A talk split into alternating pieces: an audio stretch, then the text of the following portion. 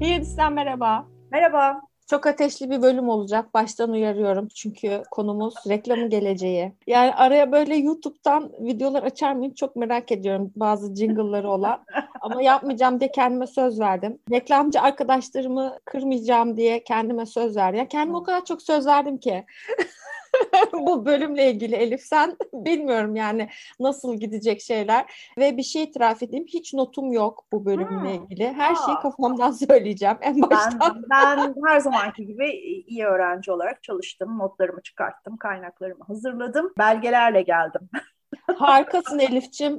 Reklamcılığın tarihini burada sabırsızlıkla bekliyorum. İlk reklamcıdan. Bu sefer ondan bahsetmeyeceğim. Bu sefer ondan bahsetmeyeceğim. Reklamın tarihine girmeyeceğim ama reklamın nereden nereye geldiğini konuşmamız gerekiyor tabii ki sonuçta. Nasıl bir bölüm bekliyor bize? Şimdi bence önce şeyden bahsediyor olmak gerekiyor.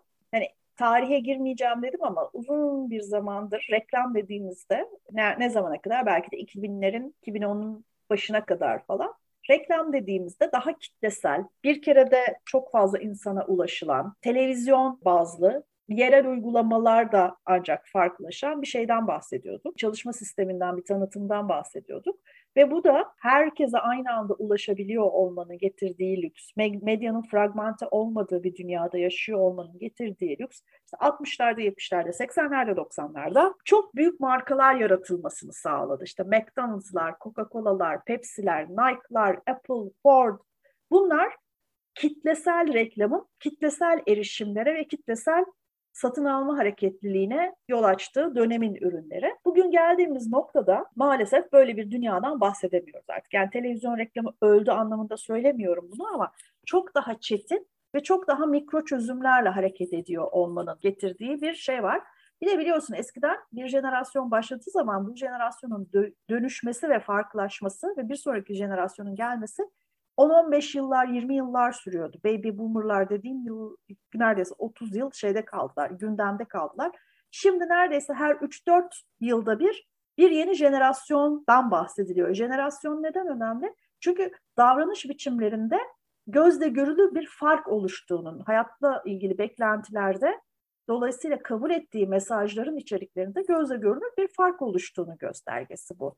İşte milenyumlara alışamadan Z'ler geldi. Z'lere alışamadan alfalar, betalar konuşulmaya başlandı. Eskiden reklamın en önemli özelliği şöhretti. Biz reklamları markalarımızı şöhret yapsın diye yapardık. İnsanların çok bahsettiği, duyar duymaz tanıdıkları, görür görmez anladıkları büyük şeyler haline getirmeye çalışırdık. Büyük kitleler haline getirmeye çalışırdık reklamını yaptığımız insanlara, reklam ulaştığımız insanları.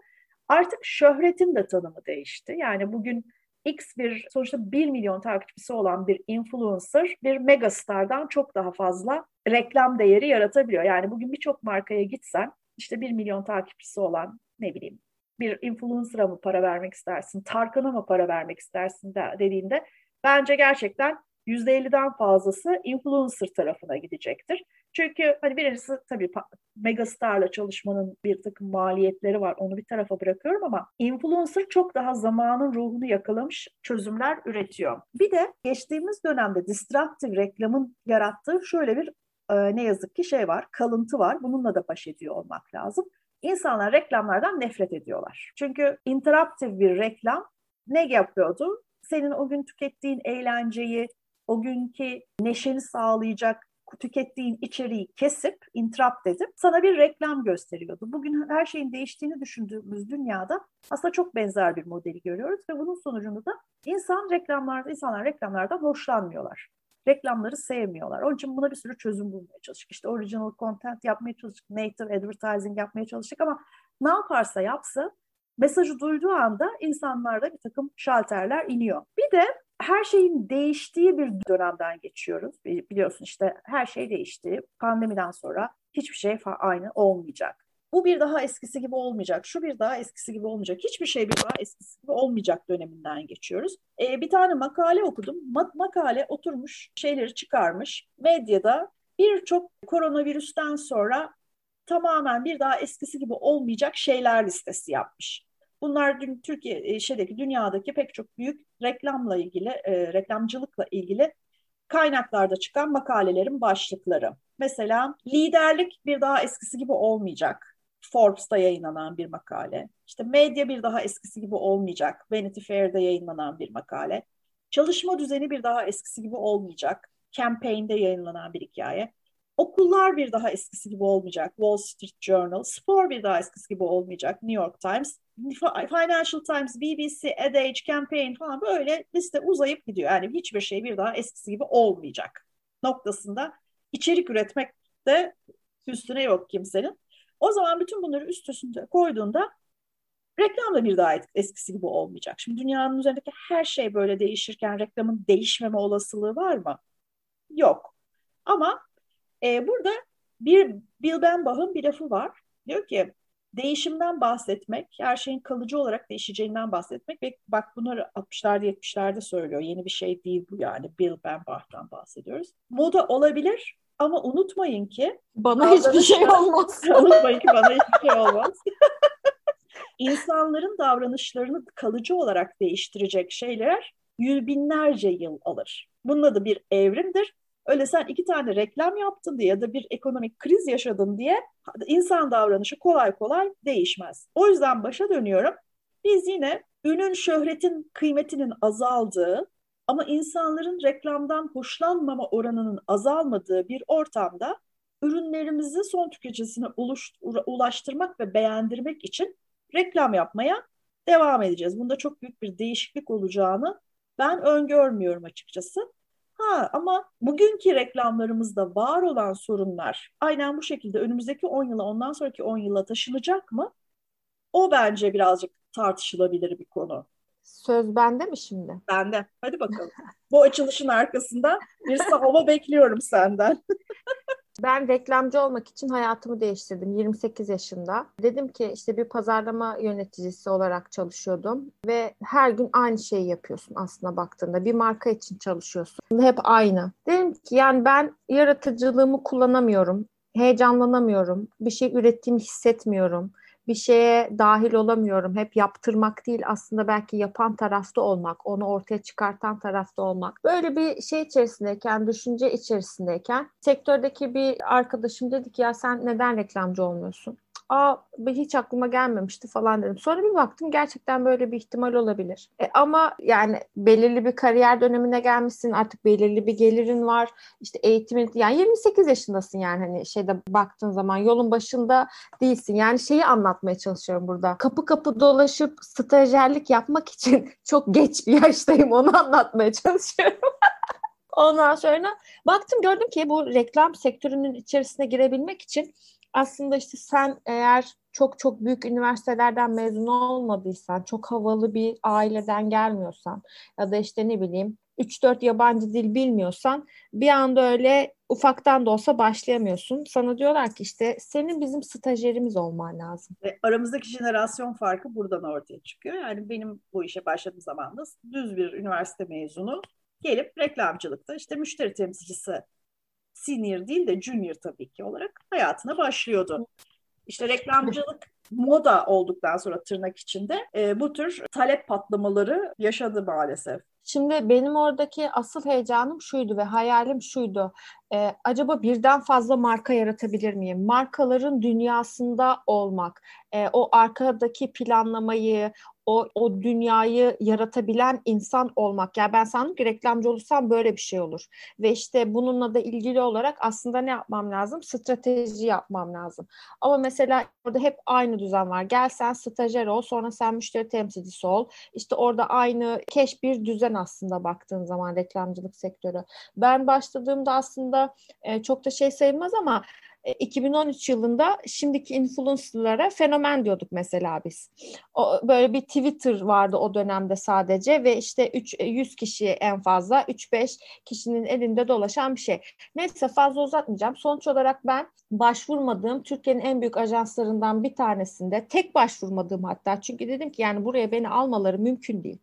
E, yani reklamcılık hikayemi de aslında anlatabilirdim. O da çok keyifli bir hikaye. Anlattığım zaman da herkesin çok hoşuna gidiyor ama şimdi burada o kısmına çok fazla vakit harcamayalım. Daha sonra belki bununla ilgili ayrı bir bölümü yaparız. Hayaller ve kırılan kalpler. Belki birbirimize bu işe nasıl başladığımızı anlatırız detaylı. Belki de öyle bir şey olabilir. Daha nostaljik. Nasıl reklamcı oldum?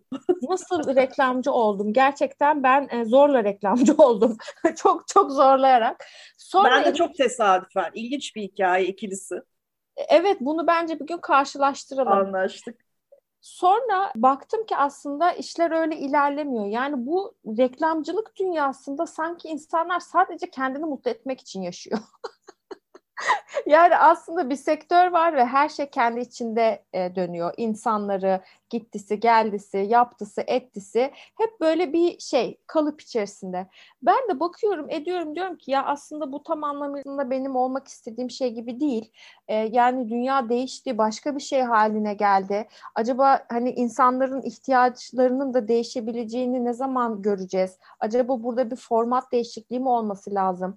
Ajans kavramını mı yeniden ele alsak? Yani 21. yüzyılın ajans yaklaşımı nasıl olmalı? Şu anki modelin tam yeterli yeterli olmadığı çünkü çok açık ortada diye. Sonra işte benim o uzun e, şeyden sonra kendi girişimcilik hikayem başladı. Ama gördüm ki aslında o ünlü dönemin ben belki de biraz daha yıldızlarının kaymaya başladığı dönemde evliliklerin olmaya başladığı, satın almaların olmaya başladığı. Yurt dışı networklerin yerli başarılı ajansları satın aldığı ya da işte küçüklerin dayanamadığı, e, kapandığı e, ya da aşırı derecede enteresan bölünmelerin olduğu. Yani artık bir marka neredeyse 9 tane 10 tane ajansla çalışıyordu. Her şey için sağ elim için ayrı ajansım var, sol elim için ayrı ajansım var gibi bir duruma gelmişti gerçekten de. İşte dijital ajansımız var, sosyal medya ajansımız var, influencer ajansımız var. Ya zaten bunların hepsi aynı şey değil mi? Yani niye bunlar için ayrı ayrı ajansların var? Ayrı ayrı ekiplerle çalışıyorsun. Yani hani e, düşünebiliyor musun yaratılan oradaki e, iş şeyini? Yani aslında olmayan bir gündem yani kalabalık bir gündem. Günün sonunda baktığın zaman üretilen hiçbir şey yok. Üretilen tek şey müşteri tarafında bunların operasyonu. Operasyon yani, üretiyor yani. Yani operasyon üretiyorsun ama ne faydası var? Kime ne sağlıyorsun aslına bakarsan? Brief geldi, brief gitti ve sonunda dedim ki evet işte burada bir e, yeni bir yol yaratılması lazım. Belki de o yeni yolu yaratan insan ben olabilirim ve bunun içinde bir model üzerinde çalışabilirim. Bu şekilde benim reklamcılık sektöründen uzaklaşıp daha çok girişimcilik dünyasına girmem ve kendi işimi kurmam, hayata e, geçirmem gibi bir böyle bir süreç oldu. E, ama geldiğimiz noktada hala aynı şeyleri düşünüyorum. Bunun üstünden 3 yıl geçti, 4 yıl geçti.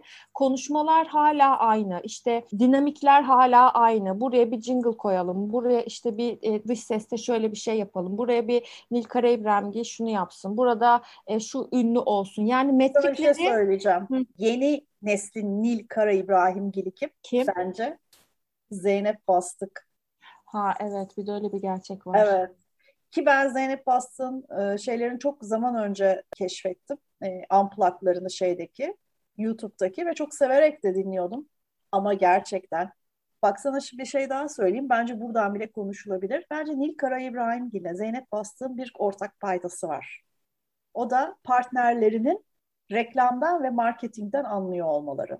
Zeynep Bastık'ın partneri ne bilmiyorum, tanımıyorum.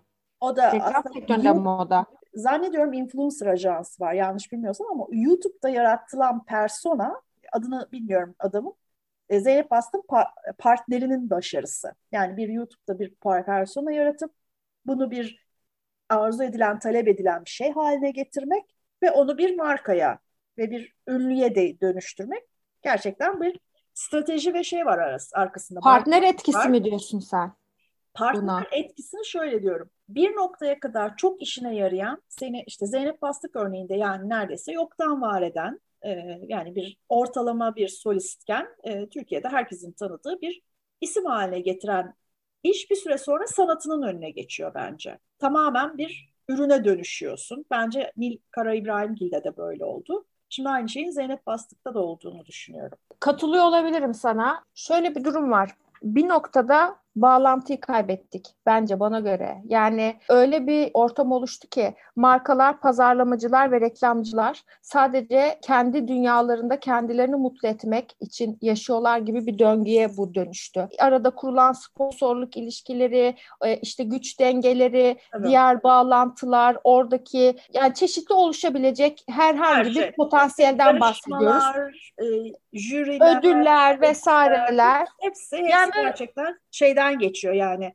Aynı düşünce süreçlerinden ve süzgeçlerden geçiyor. Yani bakıyorsun işte iki üç tane insan var epitopu sahneye de o çıkıyor köşe yazısını da o yazıyor keynote'u da o yapıyor ondan sonra işte ödülü de o alıyor ya böyle sanki körler sağırlar birbirine ağırlar e, şeyi oluştu burada ve hani bunun içerisinde yer almalı mıyım almamalı mıyım ben bu işin ne tarafında olmalıyım gibi soruları herhalde sadece ben sormamışımdır diye düşünüyorum reklamcılık sektöründe bazıları için geri dönmek e, çok zor e, olabilir. Çok ne bileyim artık belirli bir yol e, edilmiştir. Büyük ajanslar için, büyük networkler için tabii ki de bir anda hadi dünya değişti, yenilendi biz de başka bir noktaya gelelim gibi bir şey söylemek çok mümkün olmayabilir. Ama, Ama ben ne... onu söylemeye çalışayım. Yani dünya o kadar hızlı değişmiyor aslında. Dünya biraz yavaş hızla değişiyor. Yani geri dönüp baktığımızda yol aldığımızı görebiliyoruz. İçinde koştururken görmüyoruz. Ama insanların şeyi değişiyor. Yani içerik tercihleri, içerikleri tüketim tercihleri değişiyor. Bu da reklamcılığa birebir etkiliyor tabii ki. Yani işte. niye bir anda herkes influencerlarla çalışmak istiyor? Çünkü herkes vaktinin daha çok kısmını sosyal medyada arıyor. Harcıyor. Kavramlarla ilgili işte bizim temel olarak bir problemimiz var. Evet. Yani aslında reklamı niçin şey yapıyoruz? Hala aynı, aynen. Evet yani reklamı niçin yapıyoruz? Bir ürünün yani bence bir noktadan sonra şöyle bir şey oldu. Yani reklamın pazarlamanın bir aracı olduğu unutulup Hı. reklam başlı başına bir e, canavara dönüştü bir amaca dönüştü. Ee, yani evet hani orada bir şey yaratıldı, bir dünya yaratıldı. Çok Herkes gerçekten şahşalı bir dünya. Çok çok yakında geçti 8 Mart. Hı. En çok forward edilen ve en çok konuşulan 8 Mart videosunu yapmak bir amaç arttı. Senin o sosyal sorumluluk projesinin arkasında durmandaki sebep neydi? O artık unutuldu. Ee, yani mesela biz seninle bazen konuşuyoruz sonra bunu yapmıyoruz. Çünkü herhalde aslında belki kendimizi bu bölüme saklamış olabiliriz. Herhalde ya da konuşsak ne olacak diye düşünmüş olabiliriz. İşte mesela 10 Kasım markaların yaptığı 10 Kasım iletişimleri, işte diğer özel günler iletişimleri. Daha ee, dün geçen, iki gün önce geçen 9 Mart, 8 Mart. 8 Mart Kadınlar Günü ile ilgili Aynen. olan şey. Yani ben bazı şeylerin özellikle toplumda e, ciddi yaralar açmış büyük konuların e, bir marka iletişimi materyaline dönüşmesini çok doğru ve sağlıklı bulmuyorum. O kadar fazla derin şeyler var ki bunun altında baktığın zaman. Yani sorular sorabiliriz, bunları araştırabiliriz, edebiliriz ama yani mesela işte buna ilk şey başladı, Dardanel başladı. Biraz gol attı gibi oldu. 10-15 gün önceden e, fabrikamızda çalışan herkes kadın, yani kadınlar günü iletişimi yapmıyormuş gibi aslında bir e, kadınlar günü iletişimi yaptı. Sonra Boyner'in Finance öyle bir o cezaların indirim almasını hicveden bir şey vardı. Bir de Meyhanedeyiz bizim yaptığı Demet Evgar. Yani en çok konuşulanlar zaten Boyner'inkiyle Meyhanedeyiz bizinkiydi. Evet. Benim gördüğüm baktığın zaman ses getiren. Şimdi Demet Evgar Show TV'de bir dizide oynuyor. Alev Alev isminde ve orada gerçekten şiddete uğrayan ve hayatla ilgili hayatta kalma savaşı veren bir kadını canlandırıyor. E, baktığın zaman bu parlak fikir olabilir. Demet Evgar'ı alalım buraya koyalım. Ondan sonra burada böyle bir şeyleri linkleriz. Şunu şöyle yaparız, bunu böyle yaparız. Ya mesela bu hadi yüzleşelim diyorsun ya. Bu bence çok ağır bir şey. Yani bunu söyledikten sonra e, yüzleşmen lazım anladın mı? Evet. Ve oradaki ve negatif de bir şey. Yani hadi yüzleşelim. E sen hadi gel bir yüzleşelim. fazla büyük böyle bir amaç için. E, çok büyük. Evet o masada işte bir film vardı. Bir arkadaş grubu bir masada toplanıyordu. Hatırlıyor musun? Onun bir İtalyan versiyonu bir de başka bir versiyon çekildi galiba yanlış hatırlamıyorsam. Herkes birbirine bir şeyler itiraf etmeye başladı. Hı. Telefonlarını kapatıyorlardı falan. Sanki biraz ondan esinlenmişler gibi hissettim. Olabilir. Esinlenmek gayet normal ama bu tarz şeyleri, olayları az önce de söylediğim gibi bunun çok önemli olduğunu düşündüğüm için söylüyorum. Mesela sen bunu iletişime yine taşırsın ama belki arkasında birazcık çalışma yapsan, mesela işte kadın oranı nedir? Bazıları açıkladı bazı markalar. Özellikle kadın yöneticilerin e, yönettiği şirketler ya da sahibi olduğu şirketler. En son Trendyol'unkini gördüm. İşte bizim şirketimizdeki çalışan kadın sayısı, yöneticilikteki kadın sayısı. Biz seninle bir bölüm yapmıştık 21. yüzyılda egaliteyle başlayan. Oradaki e, şeyden bahsetmiştik. E, 100 yıl var kadınla erkeğin eşit hale gelebilmesi için. Evet. Ve yani bunun hiç kapanmayacak bir boşluk olduğunu biliyoruz ve burada bence markaların yapabileceği bu anlamda e, ya, hani Bernbach demiş ya davranışları değiştirmek. Ben mesela son zamanlarda hep bunu anlatmaya çalışıyorum karşımdaki kişilere. Yani satın alma davranışlarımız değişti. Şu davranışımız değişti. Bu davranışımız değişti. Artık hiçbir şey eskisi gibi olmayacak. Ama aslında konumuz bu değil. Şimdi bu böyle değişti ya. Yarın başka bir şey olur. O zaman da ona göre değişir. Yani insanların Sen temelde şunu anlaması lazım. Aslında değişen şey zaman ve zamanın ruhu. Hı hı. Ee, temeldeki davranışlarımızın gerçekten değişmesi ve şekillenmesi için evet hani buna zaten evrim diyoruz. Hı hı. Başka bir boyuta geliyor olmamız lazım. Bu bakış açılarını kaçırdığımız için bence değer yaratmayı da es geçiyoruz. Benim tek umudum ve tek hayalim şu önümüzdeki dönemle e, ilgili. Yani daha cinsiyetsiz bir topluma gideceğimizi düşünüyorum önümüzdeki yüzyıl içerisinde. Doğurganlık fonksiyonlarının değişeceğini, üreme yöntemlerimizin değişeceğini, toplumu oluşturan yapı taşlarının daha cinsiyet özelinde, daha üreme özelinde değil, daha başka e, şekilde evrileceğini düşünüyorum. Ve bunun da o biraz... bazı baskı unsurlarını ortadan kaldıracağını. Evet yani mesela işte e, devlet kavramının değişmesi, işte siyasetin, politikanın değişmesi, bizim adımıza verilen kararların veya işte bizim yapıcısı olduğumuz kararların başka bir boyuta gelmesi falan. Sonuçta baktığımızda bu son özellikle bir buçuk iki dakikadır söylediğim şeylerle ilgili çizdiğim resimle ilgili reklamcılık bunun neresinde e, olabilir diye sorduğumuz zaman hadi yüzleşelim deyince bence tam anlamıyla altı dolmuyormuş gibi geliyor. Ama evet. tabii ki nasıl bir KPI belirlediler bilmiyorum. İşte çok şehir aldık, çok işte şu oldu, çok konuşturduk, çok soru sordurduk. Orasından çok emin işte değilim. biraz önce hani girerken dedim ya reklam yapmaya başladığında, reklam yapmak için bir masaya oturduğunda paydaşlarınla beraber amacın şöhretse tamam şöhret oldu. Yani işte son işte beş dakikadır biz de konuşuyoruz bunu. Ama amacın bir değer yaratıp bu değeri bir iş sonucuna çevirmekse yani ürettiğin mal işte meyhanedeyiz biz mesela neyi satıyor? Doğrudan rakıyı satamayacağı için bu yasak olduğu için rakı paylaşımlarını satıyor. Bir rakı masasının etrafında geçen güzel anları satıyor. Ama son zamanlarda yaptığı reklamlara bakıyorum ben mesela. Bunlar hep olumsuz anlar. Memleket hasreti, kadına şiddet. O da bir başka boyutu tabii ki ama bence daha da önemlisi şöhret olmak çok önemli geliyor hepimize. Çünkü birebir birincil derecede paydaşlarımız aslında iş arkadaşlarımız. Aynı seviyede çalıştığımız insanlar ve bunların tarafından konuşuluyor, yorumlanıyor, takdir ediliyor olmak biraz fazla öne geçiyor. Bence tüm dünyadaki reklamcılık yarışmalarının en önemli sorunlarından biri de bu. Kime yapıyorsun reklamı ve kim neye göre değerlendiriyor? Onun için mesela ben her zaman Efiz'i daha önemsemişimdir. Performansa çünkü, dayalı Çünkü en azından e, yüzeysel de olsa bir iş sonucu konuşuyorsun orada. Aa çok beğendim, çok güzel reklammışı konuşmuyorsun. Ya şöyle bir dönüşüm yaratmışı konuşuyorsun belki. Ya şimdi baktığın zaman bir markanın iletişimi tekil olarak neyi üstlenebilir ve çözebilir? Yani sonuçta günün sonunda sen aslında bir markaya hizmet ediyorsun. Burada ne var biliyor musun aslında baktığında? Parça parça gündemi yakalamak, popüler olanın içine girmeye çalışmak, işte ben de bu konuşmada varım, ben de işte bunun için bir şey yapabilirim, seni anlıyorum, seni takip ediyorum, evet bunlar senin güncel sorunların, biliyorum mesajını vermek başka bir şey.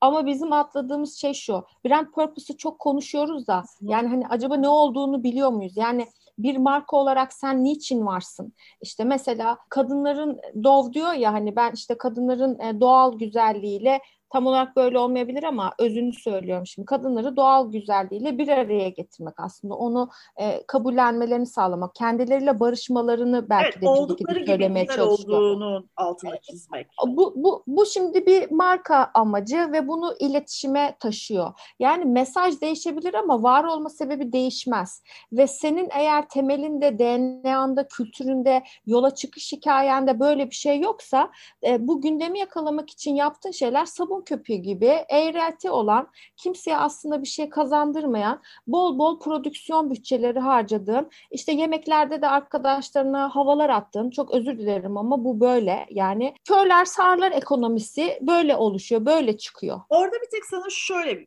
bir noktada katılmıyorum bir normalleştirme denen bir şey var ya. Yani markaların bireysel olarak yaptıkları çok bir işe yaramıyor ama kolektif olarak belli zamanlarda bunun konuşuluyor olması bence bir işe yarıyor. Yani mesela kadınla ilgili sorunların konuşuluyor olmasını hepsi bir arada sağlıyorlar. Tek tek sağlamıyorlar, katılıyorum.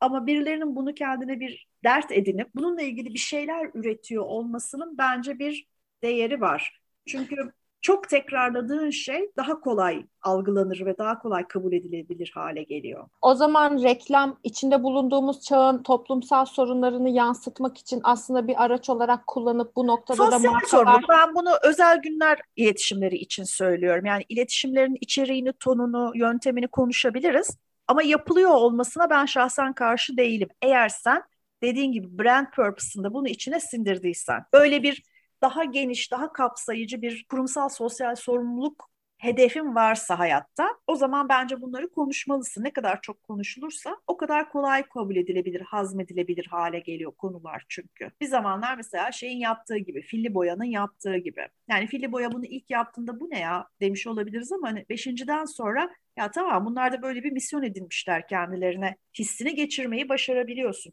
Burada her her iletişim çalışmasında olduğu gibi çok temel bir takım gereklilikler var dikkat edilmesi gereken. Bir tutarlılık, iki özgünlük, üç kendine uydurma. Yani authenticity nasıl çevireceğimi bilemedim şimdi. Senin içinden gelen bir şey mi bu? Yoksa üzerine giydiğim bir şey mi?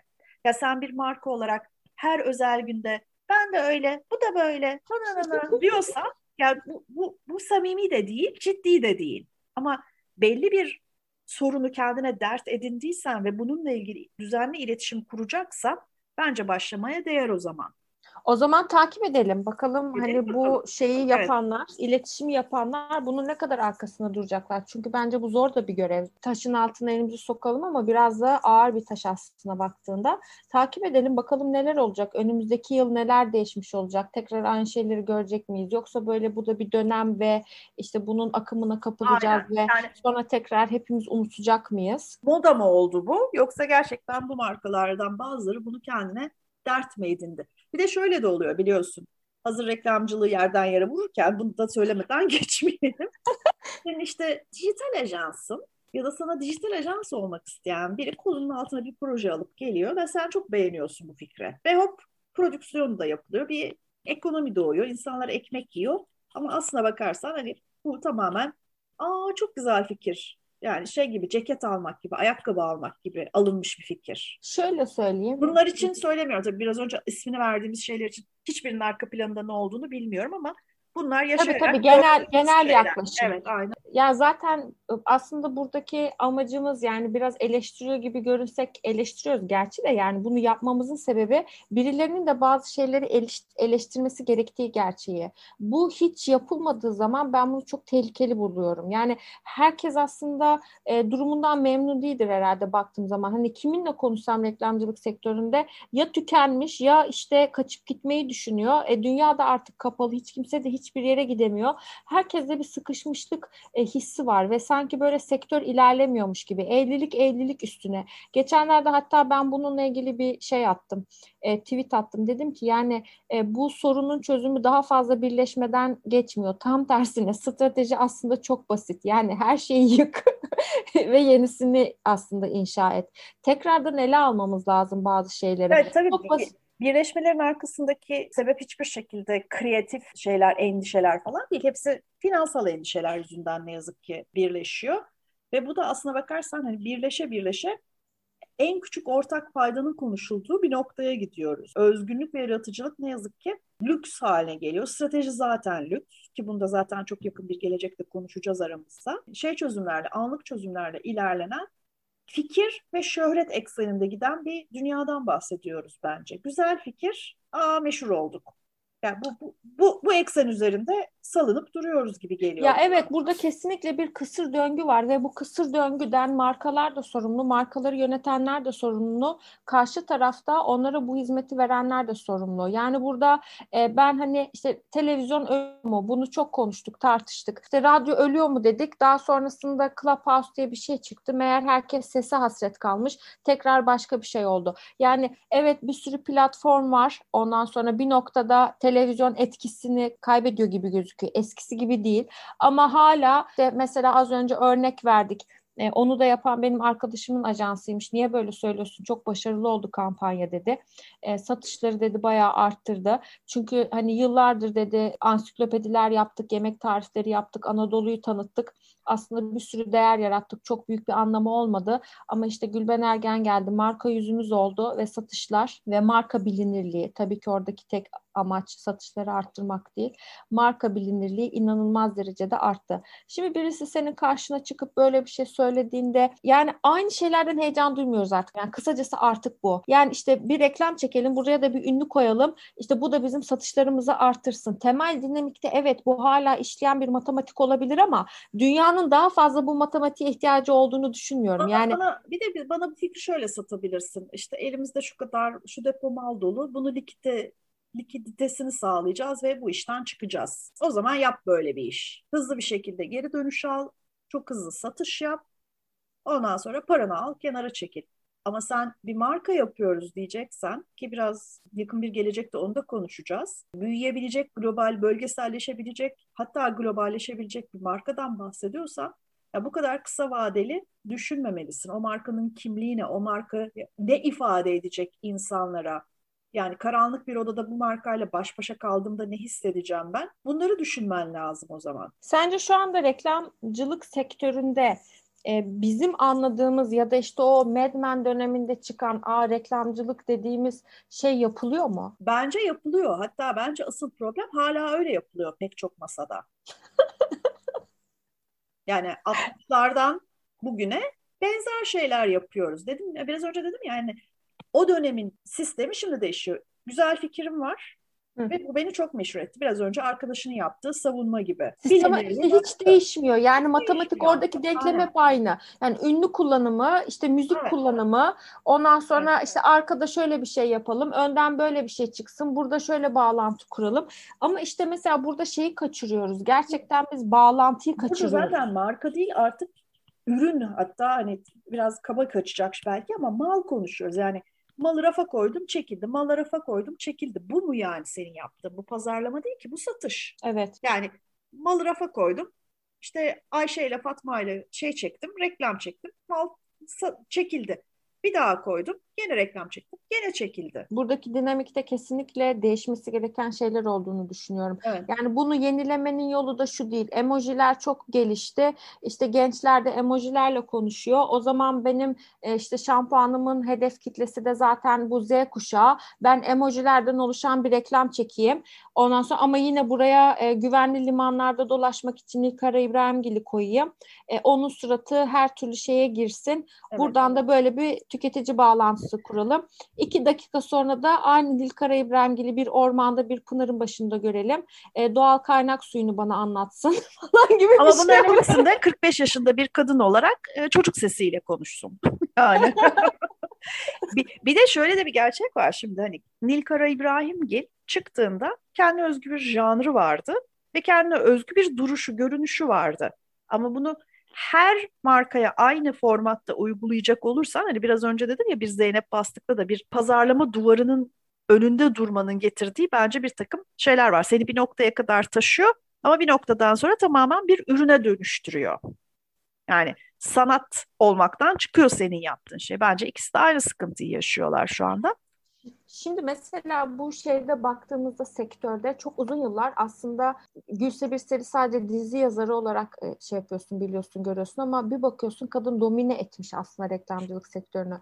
Cem Yılmaz'ın mesela burada çok büyük bir etkisi olmuş. Yazarlık anlamında, reklam yazarlığı anlamında. Bir dönem gerçekten damgasını vuran işler çıkmış, kişiler çıkmış. Mesela şimdi böyle argümanlar geliştirdiğinde diyorlar ki aa ama niye öyle diyorsun? O Türksel'in özgür kızı. Ya ama tamam, evet. evet. Türksel'in özgür kızı okey. Ondan sonrası hayır. Keşke Türksel'in özgür kızı olarak kalsaymış. Şimdi de mesela bu noktadan sonra da yani işte ne bileyim belki ilkokula gidiyordur çocuğu. İlkokula giden yaşta çocuğu olan bir anne olarak hayatına devam etseymiş. Şeyden bahsetmek ister misin? Geçenlerde bu Diji e, bir şey bir hesap Instagram hesabı vardı. Oradaki ünlülerin reklamlarda oynayan ünlülerin hatırlanma oranları vardı. Ee, hmm. Ee, seninle konuşmuştuk hatırlar evet, mısın? Evet. Geçen gün Instagram e, storylerin Instagram'da takip ettiğim bir hesapta gördüm. Adını da hatırlayamıyorum şu anda ama Elif'e gönderdim hemen. Bu konuşmayı yapmayı düşündüğümüz için e, şeyleri sormuş e, hesap. E, reklam çiftlerini, reklam marka eşleşmelerini Dolayısıyla bir ünlü yaptığın zaman, oynattığın zaman reklamların ne kadar hatırlanıyor ve ne kadar doğru hatırlanıyor diyor. Instagram storylerinden çok kısa son derece etkili bir şey yapmış, araştırma yapmış. Özetle söylüyorum arkadaşlar, reklam ünlü eşmeş eşleşmeleri neredeyse tamamı yanlış. Öne çıkan bir tek Hande Erçel miydi kadın? Evet Hande Erçel yüzde yetmiş o çok yani evet. Ee, açık demek ara. Ki, demek ki onun ürün eşleşmesi çok başarılı olmuş ama onun dışında e, kullanılan ünlü marka yüzleriyle markaların eşleşmeleri böyle yüzde on beş, yüzde yirmi gibi seviyelerde kalmış. Burada şeyden de bahsedebiliriz tabii. Yani bir, bu işin bir boyutu da bu. Bu anlaşmalarda selebritiye, ünlüye o kadar para veriliyor ki çoğu zaman doğru düzgün medya yatırımı yapacak bütçe kalmayabiliyor. Yani orada prodüksiyon medya dengesi için hep yüzde otuza yüzde yetmiş derler ya o çok ciddi bir biçimde bozuluyor ama sen de hesabını buna, buna göre yapmak zorundasın. Yani getirdin işte dönemin en önemli kadınlarından birini şampuan reklamında oynattın. Zaten bütün şampuan reklamları birbirine benziyor. Ondan sonra da parayı kadına verdin. Doğru düzgün duyuru yapacak paran kalmadı. Bir de para kalsa ne olur işte saçlarımı elimin elimi saçlarımın altına koydum yukarı kaldırdım o böyle şelale gibi ellerimin üzerinden aktı. Al. Yani böyle yapılmış bir reklam filminde kimi oynatsan Beyoncé'yi oynatman lazım. Rihanna'yı oynatman lazım. O da çünkü Rihanna Türkiye'ye geldiden başlayarak bir hikaye olacağı için geri kalan parçaları pazarlama iletişimi mixinin seni destekler en azından. Televizyon reklamıyla artık bir hızlı satış olur bence. Bir kere bunu bir kabul etmek lazım. Nasıl görüyorsun peki reklamcılığın geleceğini? Şimdi mesela ben hani nasıl başladım? Sen bir şekilde bunun içindesin. Biz zaten seninle aynı sektör içerisinde olduğumuz için tanıştık ve işte hani dedik ki ikimiz de bu dünyada olmamalıyız. ikimiz de bu dünyada olmayacak kadar çok şey biliyoruz. Bildiklerimin yarısını unutsam bana yeter demiş ya adam öyle. Gerçekten kimse o aynı şeyi düşünüyorum. Ya, reklamcılığın geleceğini nasıl görüyorum? Bil ben andık. İnsanın beklentileri ve arayışları değişmediği için çok büyük değişiklikler olmayacak. Ama formatlar değişecek. Çünkü mecralar farklılaşıyor ve mecra tüketimi farklılaşıyor. Bunlar davranış değişikliği değil. Bunlar alışkanlıklar. Bu alışkanlıklar değişiyor. Dolayısıyla e, bunlarda bir takım önemli farklılıklar olacak. Şimdi bile içinde yaşıyoruz. E, dijital dönüşüm pek çok şeyin otomatik dijital çözümlerinin oluşmasını gerekiyor. Yani mesela otomasyonla yapılan kreatifler ortaya çıkacak. Bugün baktığın zaman masaüstü işte yok 3D yok 2D bir animatik bir film yapmanın bir robota, bir yazılıma öğretilemeyecek bir tarafı yok aslında. Ki zaten e, ajanslarda üretilen baş, işlerin bir bölümü de aynı derecede robotik. Yani aynı çünkü aynı skematikle, aynı template'le içi sadece konuşma baloncuklarının farklılaştığı formatlar görüyoruz. Yani bunu masa üstüne çevirip yapayım dediğimde bunu bir bilgisayar yazılımı da yapabilir, bir software'de yazı yapabilir çok kısa bir şekilde. Dolayısıyla bu tür basit mesajların otomatikleşeceğini düşünüyorum, otomasyona uğrayacağını düşünüyorum. Ve mecradaki dijital dönüşümün radyo ölecek, televizyon ölecek anlamında değil bunlar. Hani radyo kavramı ve televizyon kavramını yeniden konuşacağız. Ama mecradaki dijital dönüşümün hızlanacağını, dolayısıyla dijital formatlarda daha fazla içerik tüketileceğini düşünüyorum. Yazıdan uzaklaşıp sesle videonun daha da önemli olacağını düşünüyorum. Çünkü sesle ilgili bölümümüzde konuşmuştuk. İnsan doğası gereği tembel. Kolayı yapmayı tercih ediyor.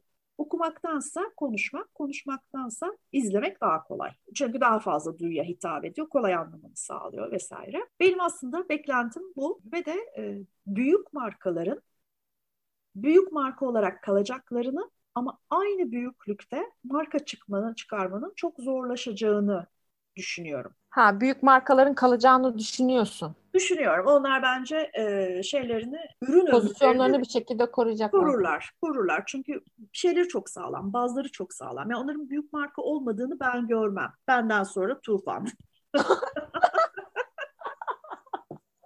Aman o zaman görsen ne olur, görmesen ne, olur. Hali, ölürken öyle diyeceğim zaten. Ne haliniz varsa görün. Ay Allah korusun ya gidiyoruz şakasını yapıyoruz ama şimdi ben de e, şöyle düşünüyorum. Az önce de biraz ona de, değinmeye çalıştım. Bağlantıyı kaybettik dedim ya.